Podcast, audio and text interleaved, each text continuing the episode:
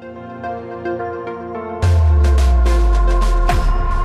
to the Redemption Church Podcast. We exist to become witnesses to God's new creation so that every man, woman, and child has a daily encounter with Jesus. We believe that as a family of servant missionaries, we are empowered to participate in God's story because of the good news that King Jesus is making all things new.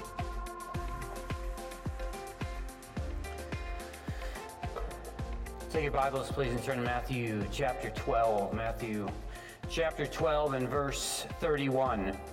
As you're turning there, I want to remind us of something that probably most of us know, but it is often stated that our words have power.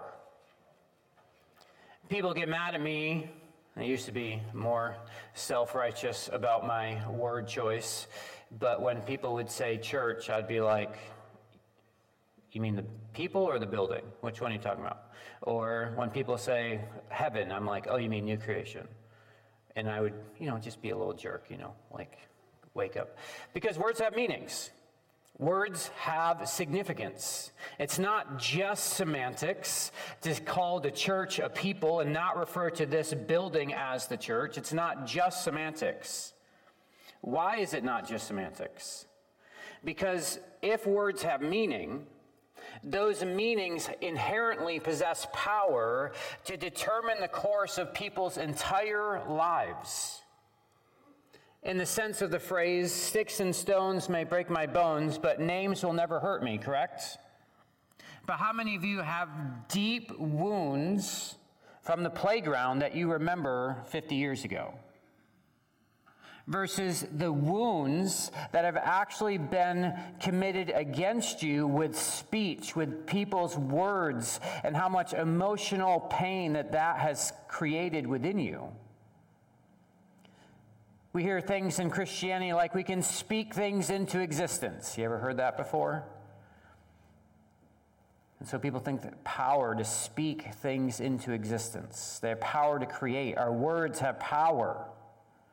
But Jesus, in this passage this morning, I want us to see actually has a different type of power, a more ultimate power. And I want to make this very bold claim for you this morning that the words you actually speak determine your final and ultimate destiny as a human being. That the words you speak have such power that they actually determine the course of your entire existence as a human being. So, your words are significant, they're meaningful. And what does Jesus have to say about them? In Matthew chapter 12, verse 31, Jesus says this I tell you, every kind of sin and slander can be forgiven, but blasphemy against the Spirit will not be forgiven.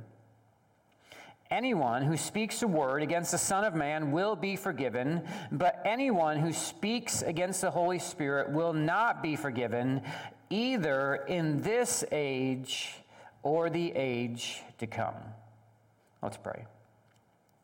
Father, we pray that as we examine this difficult passage, that the Spirit will give us understanding and make it simple that we can understand and comprehend, but not just with our minds, but with our hearts and our affections.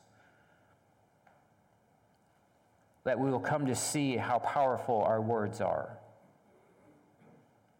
So we ask for your help. We pray this in Jesus' name. Amen. The passage we come to today is a pretty common passage in, in Christianity. Anyone ever heard of what we would call the unpardonable sin? Can you, as a Christian, commit some sin that is actually unforgivable?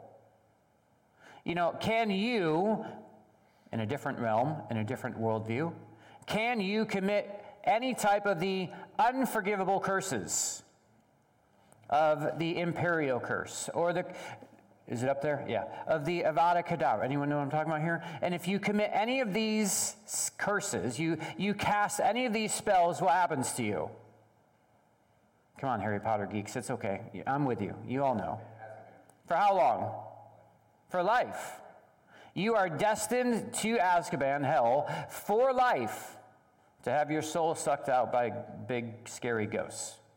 Like, this is, in a sense, a picture of what Jesus is actually saying today that there actually is an unforgivable sin.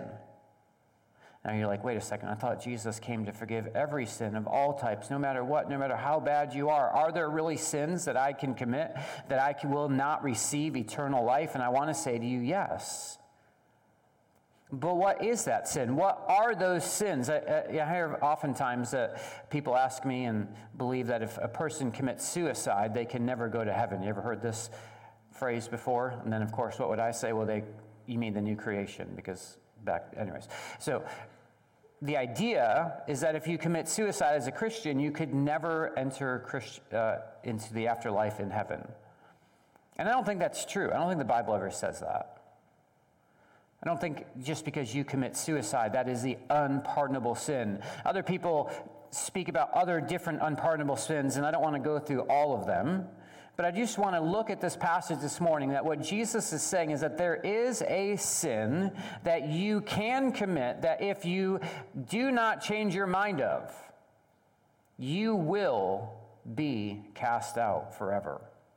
And so let's look at this idea of number one, just what does it mean to blaspheme? Uh, we're talking about blaspheming the Holy Spirit. That is the unforgivable sin. What does the word blaspheme mean? First of all, the idea of blaspheme has the idea of speaking against something. The religious leaders that Jesus is attacking here, that he's addressing, were blaspheming the Spirit. They were speaking against the Spirit. They were giving credit to someone other than the Spirit of God for these miraculous activities. But blaspheming is not just words, it's not just speech. Uh, on the screen for you, I have a passage from the Old Testament that the Jews would be very well aware of. In Numbers chapter 15, it says this Anyone who sins defiantly, whether native born or foreigner, whether he's a Jew by birth or someone who's come into Judaism, they blaspheme the Lord. So here, blaspheming is not just a speaking action, it's actually a doing, someone who sins defiantly. So if a Jewish person to blaspheme was to speak against and to have a life that goes against, and specifically Yahweh, to go against God. And now the Jews would have all these debates like, what does it mean to sin defiantly? How could you blaspheme? What do you do to blaspheme? Is it speaking against the Torah? Is it doing this? And there'd be all these different debates. American evangelicalism is not much different than first century Judaism where we'd have all these debates about all these different things, and they'd have all these ideas about what blasphemy is. But what Jesus says is that, first of all, blaspheming is the idea that you are speaking against and living contrary to what God has set up. The second thing I want to take note of in this passage is that the idea is that we are blaspheming the Spirit. When you do that, when you are speaking against the Spirit, you will never be forgiven.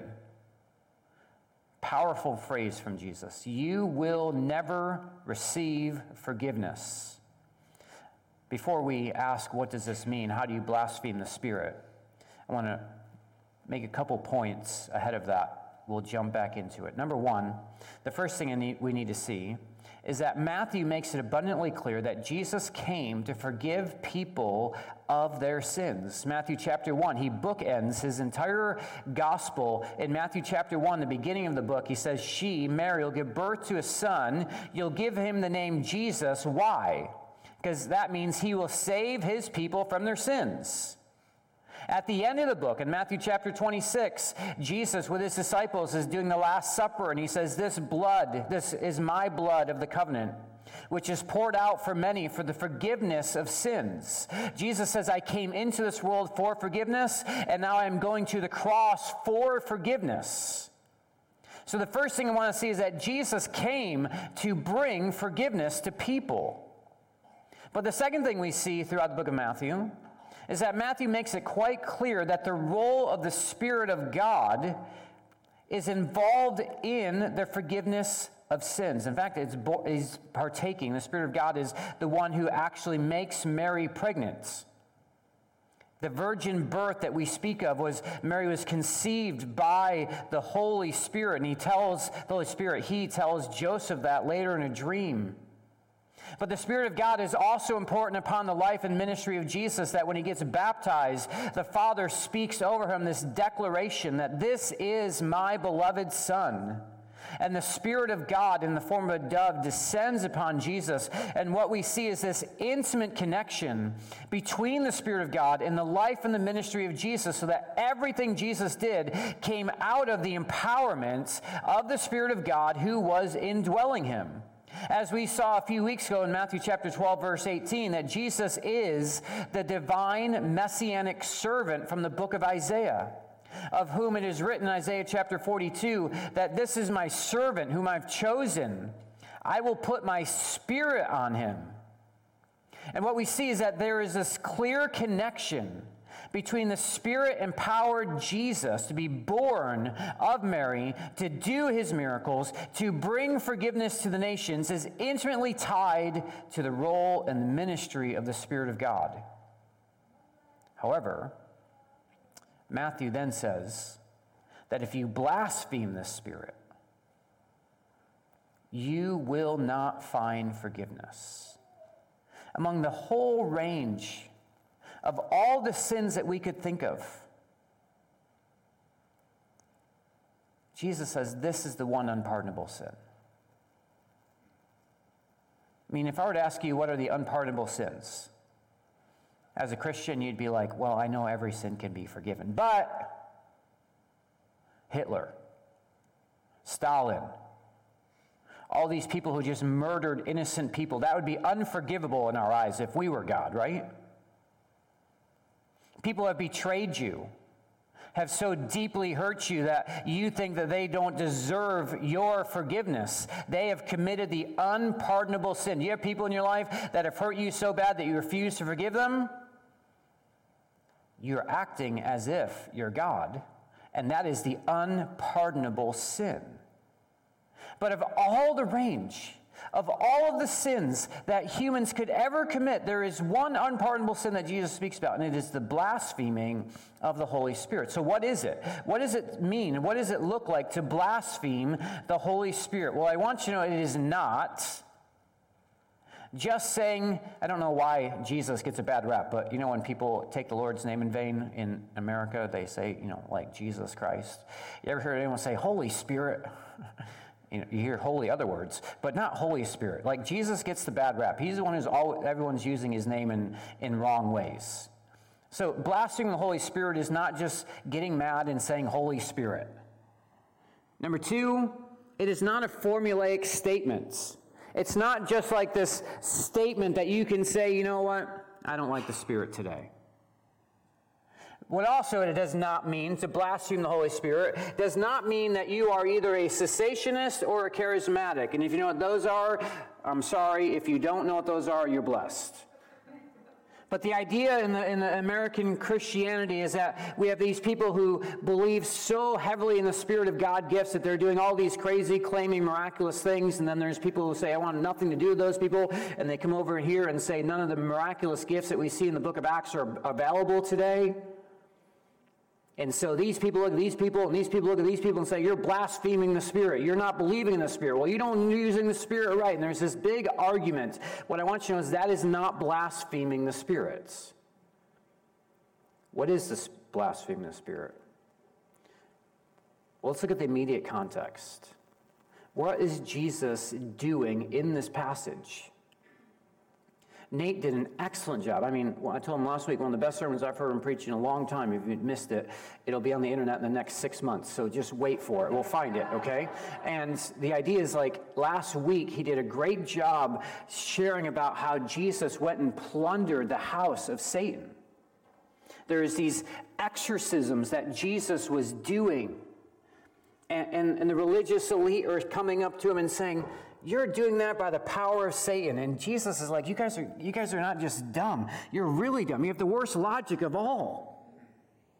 Like you think that I'm, by the power of Satan, casting out my minions. Like that is not even logical.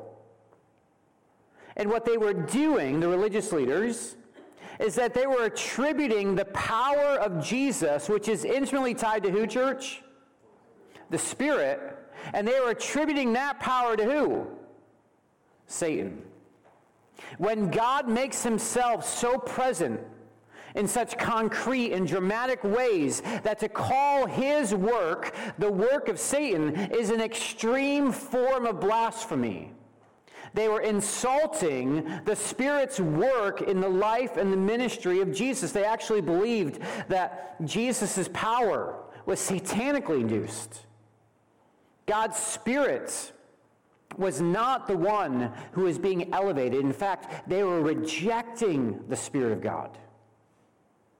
And they should not be rejecting the Spirit of God because they were very clear about who the Spirit of God was. Sometimes I think as New Testament Christians, we have the Spirit and we know all about the Spirit. And those Old Testament saints, poor people, they had very little knowledge about the Spirit of God. And that is not true at all. We might have more understanding and further revelation of what the Spirit of God is. But Matthew and all these other religious people understood the Spirit of God. So, for instance, one example in Isaiah chapter 63.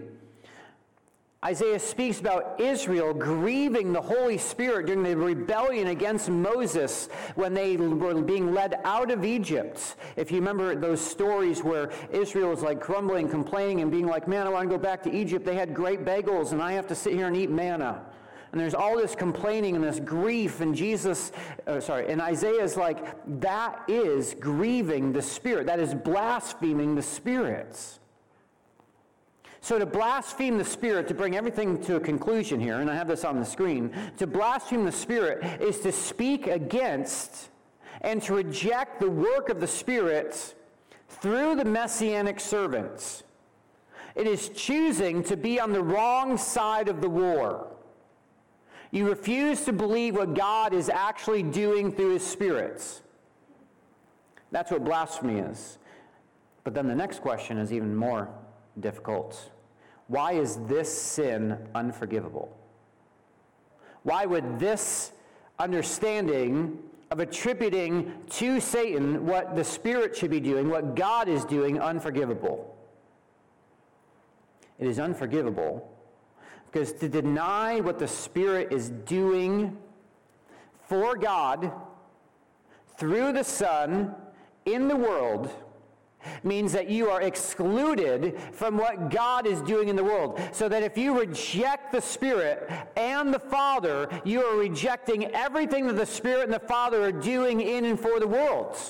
You cannot find forgiveness if you reject the Father and the Spirits. That's why it's unforgivable. But it gets even crazier. Sometimes, I mean, I, I, I wish Jesus right here. I could ask some questions. But Jesus then says this. Look at verse 33. This is, this is like, if we were stopping right there, I'd be okay. But then he says this anyone who speaks a word of blasphemy, speaks blasphemy against the Son of Man, will be forgiven. Wait a second.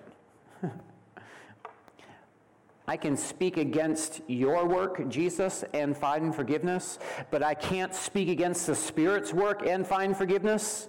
Anyone find that a little like weird? Like, come on, Jesus, what are you doing here?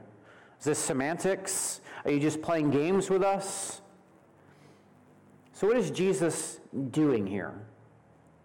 I think the best way to make sense of this, from all of the study I've been doing and have done, is to put yourself in the context of where Jesus is in the moment.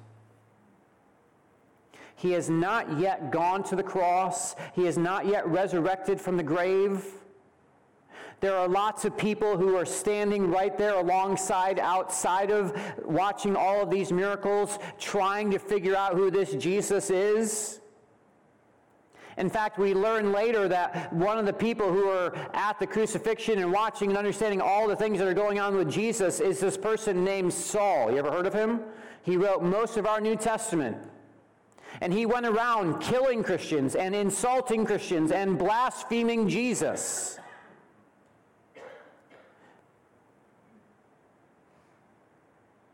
So, why could he be forgiven? Because there seems to be this time period in which Jesus is allowing these people to still figure out who he is and what he's doing. He's like, You may not understand who I am right now. You may not understand the full significance of who and what I've came to do, but that is still coming. And so you can reject me right now, but still believe that God is at work in the world through his Spirit to bring redemption to all the nations and not see that that's me yet. And so Jesus is actually looking around at all these people in kindness and saying, You still can see me and come to know who I am more as I go to the cross.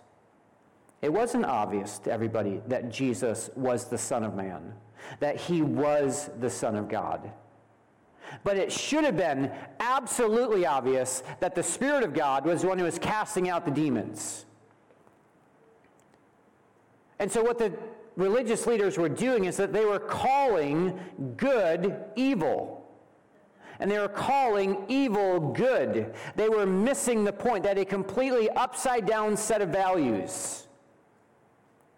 So, to sum up, Jesus is saying that to blaspheme the Spirit is unforgivable because you are attributing the work of the Spirit of God to the enemy. And that is unforgivable because you will never be a part of what God is doing in the world through His Spirit. And yet you could reject Jesus, blaspheme Him, because the full understanding of who He is has not yet been made known. But Jesus is not done with the Pharisees. Like, if that wasn't enough, he's going to dig a little bit deeper. And I think this digging a little bit deeper actually is more for us. Because I think most of us would not be blaspheming the Spirit, rejecting that God is at work in the world through His Spirit, and attributing all of that to the wrong enemy. In fact, Jesus is going to continue to attack the Pharisees' speech. And what he's going to do in Jesus like fashion is dig deep down to the bottom of their speech. Why are they blaspheming the Spirit? Why are they rejecting the Messiah?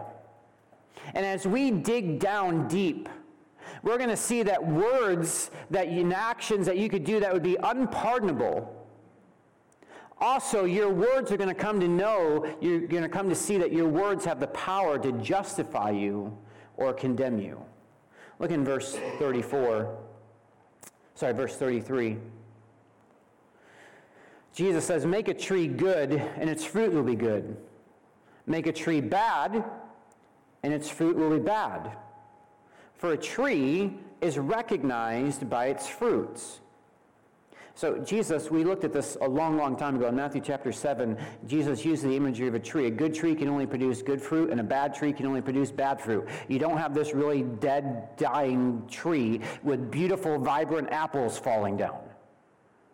And Jesus was making that case about what was in the hearts of the people. And so he's coming back to the same imagery of a tree. And if you make it good, it's going to be good. If you make a tree bad, it's going to have bad things around it, in it, coming from it. And Jesus then says, You brood of vipers. Uh, this is the second of three times that Jesus calls the religious leaders snakes. I think there's a couple reasons why he uses snakes. Number one, he says in John chapter 8, You are of your father, the devil, talking to the religious leaders that you belong to Satan, you belong to the original serpents. But secondly, he uses this idea for religious leaders of snakes is because they're spreading their poison. They're spreading their evil around this first century Jewish context. And he says, How can you, who are evil, say anything good? Can you imagine Jesus just telling you that, looking at you in the face, saying, You're evil? How can you say anything good? Me as a lawyer, I'd have my 15 reasons why I can say good things. But Jesus says, You're a bad tree. How do you expect to have good fruits? And then notice Verse 35 A good man brings good things out of the good stored up in him. And an evil man brings things out of the evil stored up in him. Jesus is now saying, we're not just talking about fruits and trees. These fruits and trees are actually people. And if there's good in you, good is going to come out of you. If there's evil in you, evil is going to come out of you. Because I tell you in verse 36 that everyone will have to give an account for the words that you speak. Now, I don't know if you noticed something. I missed a phrase. I missed that phrase on purpose. If you go to the end of verse 34, what is the whole point of this imagery? Jesus says the whole point of this imagery is, according to the NIV, it says, For the mouth speaks what the heart is full of. I think the ESV and the Greek literally says, For out of the abundance of the heart, the mouth speaks. This is the essence of what Jesus is getting to that the good tree and the bad tree is a good heart and a bad heart. And the things that are stored up in the good heart, the good tree, is going to come out good things. And the, and the person who has an evil heart and an evil tree is going to come out evil. Why? Because out of the abundance of your heart, you speak. There's no empty words. There's no words that come out of your heart, out of your mouth, that are just like, well, I didn't mean it. You did mean it. There is a reason. The reason that they blasphemed the Spirit is because the religious leaders had bad hearts. Their hearts were filled with evil with self righteousness, with pride, with sinful desires, and consequently, if that's what their hearts are like, their words are going to be blasphemy. They're going to be speaking evil. And the same is true for us. The words we speak match the values and the affections of our hearts. Your mouth reveals who you are and what you love. If your heart is full of yourself, guess what you talk about all the time? If your heart is full of bitterness, you speak very bitterly to people. You ever heard the phrase hurt people hurt people? If your heart is full of hurts, what comes out of your heart? Heart. Hurt towards others. If your heart is full of anger, you speak angrily towards people. If you want to know someone, what they value, what they love, what they cherish, spend lots of time with them outside of this church building. Spend lots of time with them. And what will you get to know? Who they are, what they love, how? By what they talk about. But I challenge you to do something even more dangerous. I dare you, I double dare you, and no, you can't take the physical challenge. None, none of you? Okay, two of you? Okay, all right, one, all right. That's how old I am. My jokes have no power for Nickelodeon from 1990, okay? But I dare you to ask someone who is very close to you what you talk about all the time. You will love to find out what other people talk about.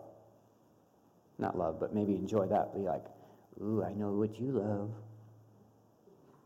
But you probably don't want anyone close to you to tell you what you talk about all the time. See, in one sense, words are just words. But in another sense, your words reveal everything about you. In fact, Jesus says these words reveal so much about you that you need to understand that every word that you give, every word that you say, will be judged. There's coming a day where you will stand before God. You can ignore it, you can deny it, you can despise it, but you will stand trial before the Almighty God of the universe. And one day your mouth will be shut, and you'll be judged for every careless, word you say.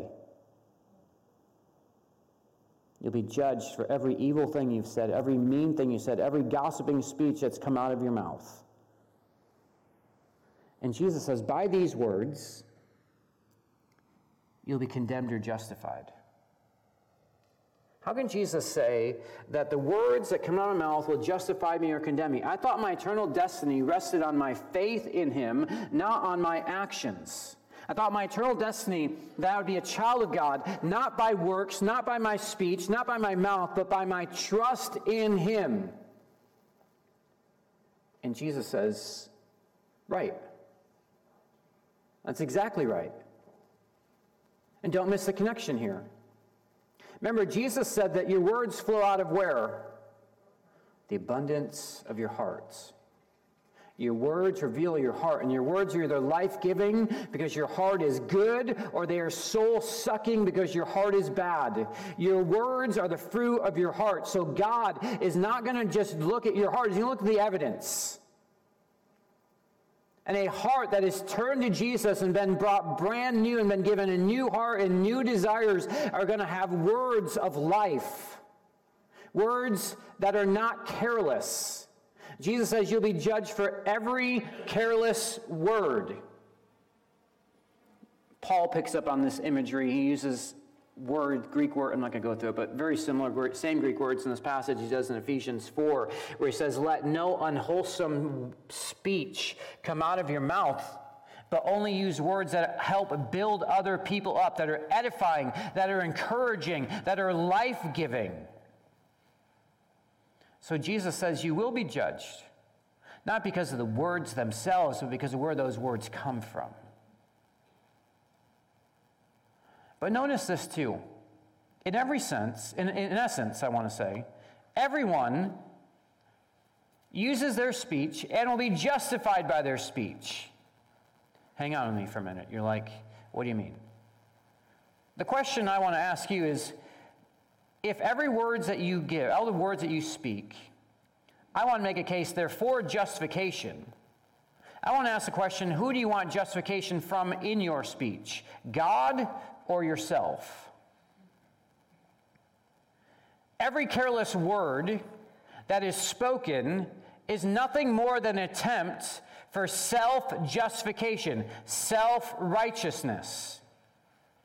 Why do you talk about yourself all the time? Because you don't believe in the justification you have in the person of Jesus, so that you have to actually go find your own justification for existence, declaring yourself to be worth something. And so you talk about yourself because you want self justification. Does that make sense? Why do you talk about the way other parents deal with their kids? Man, I was so self righteous as if, I mean, I still am. But I have like a very narrow way of how you should train kids. And after my kids were eight and I got done trying to tell everyone how to parent their kids, I just got done. I'm like, I'm not telling anyone any advice any ever again. Like, I'm just going to do what I'm going to do, and you guys can have fun with your time out. I'm just kidding. You know, like, however you want to do it. But I was so self righteous about how other people deal with their kids. You know why? Because I had to be self righteous as a parent. I had to find my worth as a parent. And the only way I could do it, one of the ways I could do it, is make fun of other parents. Why do you gossip about other people? Or why do you love to be a part of gossip? Maybe you don't love you don't maybe you don't go around actively gossiping, but when other people gossip, you're like, ooh, this is fun. Why? Because in putting others down, you elevate yourself. You're actually doing nothing more than self justification. In other words, we could go on after example after example after example. But all of your speech, all of your careless words, I would argue ultimately would come back to your attempt for self justification. And Jesus says, as long as you want to keep justifying yourself, you will be excluded from the kingdom of God. You will not understand the role of the Spirit and you'll be blaspheming Him. But when Jesus is your treasure, when you come to see that apart from Him, you have nothing, you are nothing, and all of your vain attempts to find justification through your evil speech, He's still standing right over you, speaking to you, My beloved Son, I have forgiven you. When you come to see that after 14 years of gossiping about other people's parents, that you are still no better off. In fact, you're far worse than you were 14 years ago. And then you come to see that in justification with Jesus, you just give it all to Him. There's just such freedom. You can be like, parent your kid however you want. You want help? I'll come help you, but I don't have to find my justification in what you're not doing. I can find all that freedom in Jesus.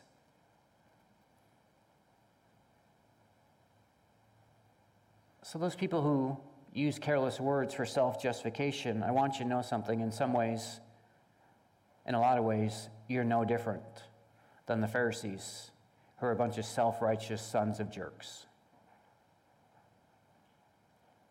And yet, there's a word. There are words that are being spoken over you by the actual messianic servant who is empowered by the Spirit to bring forgiveness to you, that when you rest in his name and his work, there's justification. So, Father, help us be people who are careful with our words, that we might find life, that we would be able to be people who not only do not blaspheme the Spirit, but they would be people who are so filled with the justification, our declaration being right in your sight because of Jesus and our sins being forgiven, that we will actually be able to speak words of life to people. Words that are life giving and edifying and building each other up. So, God, forgive us for our careless words and make our hearts like yours. Renew our hearts this morning. We ask this for the sake of your kingdom so that we, as your people, would leave here resembling the love of the new world that's to come together, that people might see that and be drawn to it. And we ask these things in the name of Jesus.